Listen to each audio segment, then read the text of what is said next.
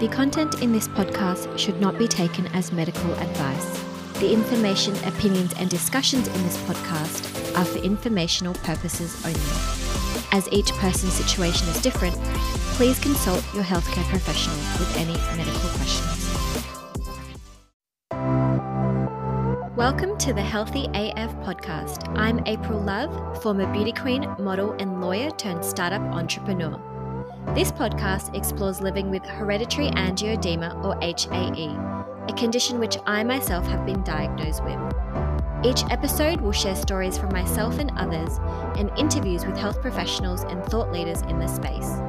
I want to help those living with this condition know they are not alone. Thanks for spending some time with me today, and let's get healthy AF. Hello, everyone, and welcome to another episode of the Haelthy AF podcast. I'm your host, Aprille Love, and on today's episode, we are talking all things baby and getting pregnant. Uh, to talk to us about this today, we are bringing back a very special guest, Professor Connie Katelaris. She is the Professor of Allergy and Immunology at Western Sydney University. She's also the head of unit at Campbelltown Hospital and has a private practice at Westmead. Professor Katelaris, welcome back. Thank you, Aprille. Nice to be back. For those of you who don't know, Professor Katelaris spoke to us about the 101s of HAE for episode number two. So please go back and listen to that episode if you haven't already. Uh, but today we'll be talking about pregnancy. So, to begin with, um, for those looking to start a family, uh, how does HAE uh, affect this? Well, maybe if we take a couple of steps back and say that women tend to be more severely affected with HAE, and we think that's because female sex hormones play a really important role in the onset of HAE and driving swellings. So, in, in one large survey, about two thirds of women uh, said that their condition worsened significantly around puberty, and certainly the majority will have worsening if they take estrogen containing contraceptive pills. Mm. So, one of the major in, um, messages for uh, girls and women with HAE is to avoid estrogen containing pills. They need to use different forms of contraception, uh, progesterone only pills, and, and barrier methods, and yep. so on. So that's the first thing. We know that the female hormones are detrimental in, in causing mm-hmm. more, more swellings. So when you're at the stage of planning pregnancy, it is important to involve your immunologist as well as your gynecologist and obstetrician um, and, and to have good knowledge about what is likely to happen. There have been a few surveys of women in pregnancy, including a, um, a small one from Australia that I and a colleague did some years ago, that shows a variable mm-hmm. course of HAE during pregnancy. Um, many women report more attacks in the first trimester, but other women report more attacks in the third trimester, um, with the middle trimester being a little bit more stable. And the reason for that is probably because of the hormonal fluxes that, that you see. Treatment has to be tailored in pregnancy because not all the available drugs for HAE are approved as being safe in mm. pregnancy. Although, as we go along and get more experience, we are getting a little bit more confident about that. Remember that HAE is an incredibly rare disorder, and then there's only a few patients with HAE who actually go through pregnancy. So it's really a difficult area to study to get enough uh, information to be certain about things. But because C1 inhibitor concentrate, and in this country the form we have of that is Berinert, is a natural mm-hmm. blood product. We're very confident that Berinert is completely safe in pregnancy. And in fact, that's what we've used for decades for pregnant women. So we can use it mm-hmm. for managing acute attacks. And for women who are having uh, frequent attacks, then we can use it prophylactically. Um, if women show an increase in attacks in pregnancy, I like to have them on prophylaxis because it's really important to have that that side yeah. of problems controlled for them so that the pregnancy can be a far more enjoyable experience and it then controls the possibility that abdominal pain is due to HAE yeah. and not to some other cause. So I suppose that's the major problem uh, for doctors managing yeah. a woman with HAE. If she presents with abdominal pain in pregnancy, is this an HAE attack Or is it due to one of the other many reasons a woman can have abdominal pain during a pregnancy? If you have swelling or an acute attack in the abdominal area, and let's say you are I don't know halfway through your pregnancy, does that harm is that harmful to the baby at all or No, not not in that way. Um, we know that women with HAE don't have any more spontaneous abortions than the normal population, okay? and they certainly don't Mm. have any higher risk of having an abnormality in the baby than in the normal population. So uh, they're they're Mm. not the problems. And and what stage of the pregnancy do you need to involve the immunologist? Like, you know, is it only toward the delivery or like obviously you said in the first trimester, like um, you can have more attacks? Like, do you need to kind of let them know that, oh, I'm planning to have a baby, it's time for you to get involved? Well, I, I, I would like to think that with my patients at least, um, we have a rapport and we would discuss these things because, like you, most women have questions around it and would like them answered before they embark on pregnancy. So, um, my patients would discuss that with me and I would outline for them how I would plan to manage them Mm. during pregnancy. Um, interestingly, the delivery is not as much of a problem as you might think, even though it's a traumatic time. Um, we are impressed by the lack of swelling at the time of a vaginal delivery. So we don't automatically pre medicate um, a person with HAE for delivery, but we would certainly have treatment on hand should there be a problem. Now, that isn't the case if the delivery is not going to be a natural delivery.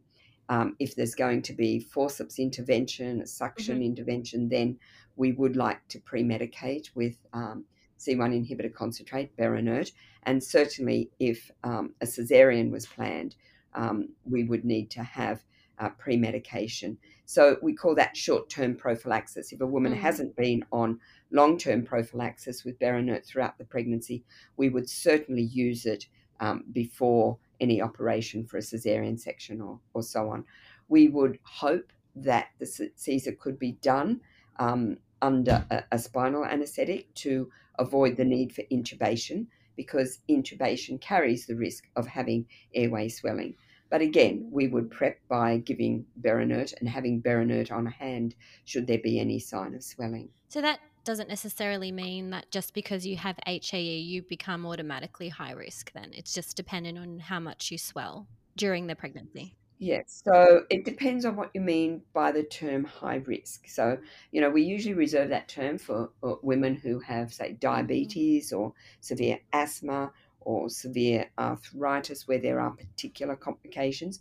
With HAE, the problem is that there may be instability in the number of swellings, but I'm quite confident, having managed pregnancy for a number of women, that if that's the case, we start regular infusions of Berinert, then we're able to manage that. Yep.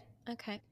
Now, while um, icatibant's been around now since, you know, 29, 2010, it's still not recommended in pregnancy. However, I do know of cases where there was nothing else on hand and the women have used it very successfully without any problems.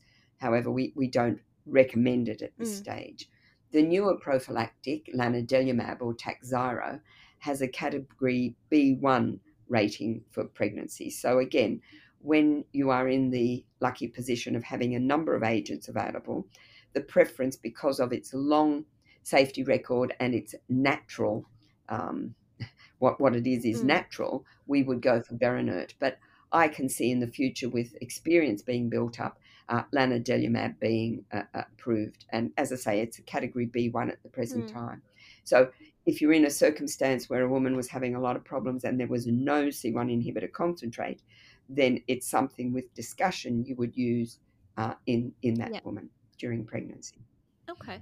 I know that we kind of touched on this that yes, you know, it's important to involve your uh, uh, immunologist um, during this process. But one of the questions that I think um, a lot of people might have is, you know, is it can you still go through the public system or it, you have to go through, I guess, the private system in that sense because you need your immunologist and obstetrician or? No, I mean, as long as all your carers are aware of the condition, and if they're not um, familiar with it? Well, most doctors would upskill themselves if they have a patient with a rare condition mm. that they need to manage. So, I, I, and you know, many immunologists work in the public system, like myself. So, I mean, there's I don't think there's an issue there. I think it's hmm. important mm. that uh, your obstetrician, your GP, um, knows about the condition and they can contact contact your immunologist at any time. If there are any mm. problems, the immunologist will organize your orders of um, Berinert or whatever.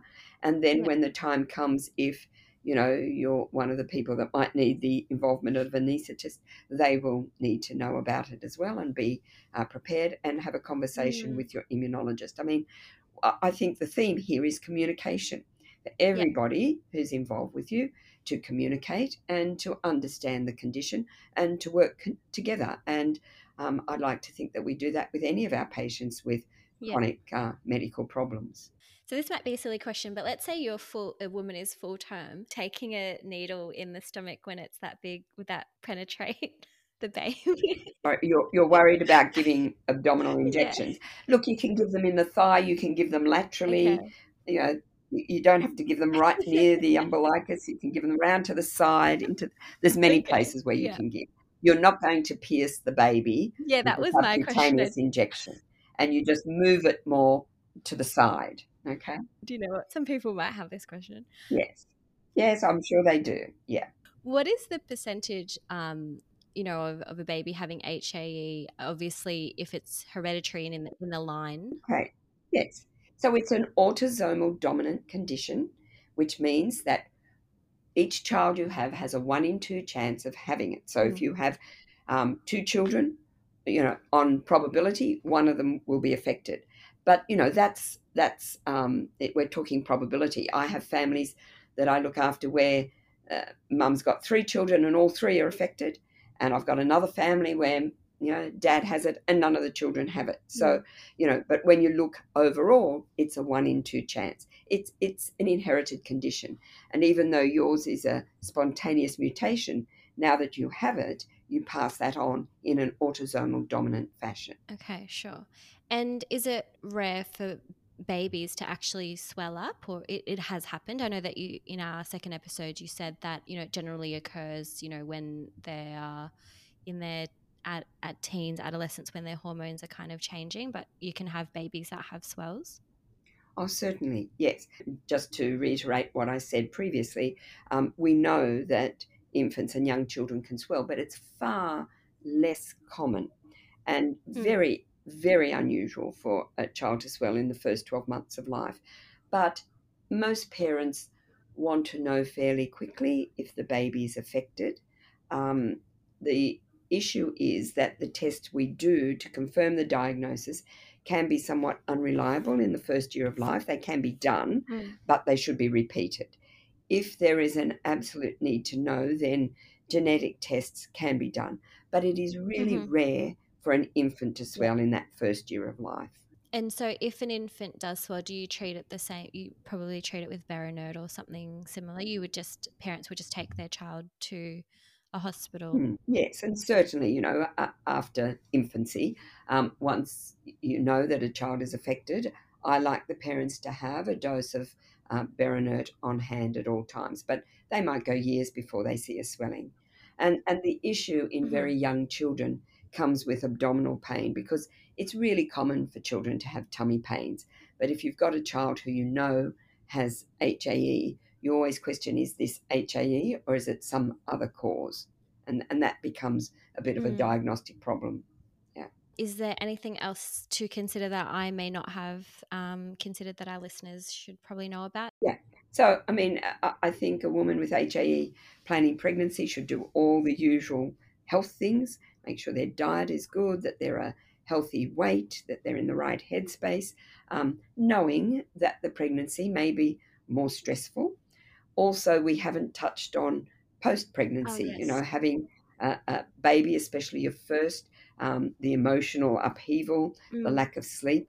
Many women have quite a hard time, you know, in that perinatal period, adjusting to having this new life that they have to care for, and HAE may be complicating things. So it's another vulnerable time for women, and it's a time where they need to have their treatment well sorted with their immunologist.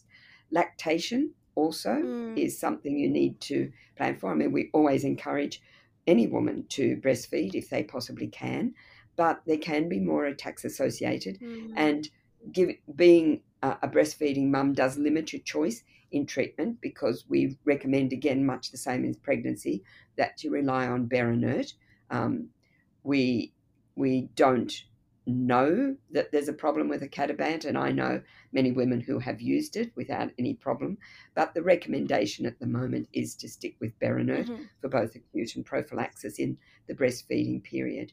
And once that period's over, often the attack rate settles down. Mm. You know, Okay. so it, it's not just pregnancy. You, you you need to have a longer term vision. Have you know where you've got a, a, the possibility to have um, in place support systems for that early time because it's traumatic for any woman, let alone someone who might be dealing with swellings as well. Yeah. So the more planning, the more talking about it, the more aware you are of your possibilities and your treatments, um, the better the outcome. Yeah. Oh, that's fantastic. Does diet impact um, hereditary angioedema at all? Like, you know, having a low inflammatory diet, does that help or it does nothing? No, there's absolutely no evidence for any of that. Where people do talk is that some people recognize if they have a really heavy meal. I have some patients who say if they have a really spicy meal, that can provoke an abdominal attack. But a diet is not going to change the frequency of Mhm. attacks or whether you get an attack in your hand or somewhere else. But um, those that sort of heaviness, fatty food, spicy things. Not everybody with HAE has problems with that, but some of my patients will report that those things are more likely to provoke an abdominal attack. But there's no diet to be followed. A good, Yeah. healthy diet to keep yourself as healthy as possible is what we would recommend. Oh. Had I known that, I could have still been eating meat. I went vegan after I was diagnosed. And you're still swelling, I'm aren't still you? swelling. Yeah. That's right. So your diet choice uh, rests on other things. You are not going to influence your HAE. This is not a dietary problem. okay. All right. Well, thank you so much again for your time today, Professor Katelaris. That information you provided was extremely helpful. And I guess if you have HAE and you're planning a pregnancy, it would be great for you to speak to a dedicated healthcare team um, to help them plan that, especially if they have any questions. I really appreciate you coming back uh, on the Haelthy AF podcast. Okay, thank you, Aprille. You're most welcome. And of course, to our listeners, thank you for joining on another episode of the Haelthy AF podcast hosted by me, Aprille Love. Please don't forget to subscribe on Spotify, Apple Podcasts, Castbox, and Google, and stay tuned for our next episode.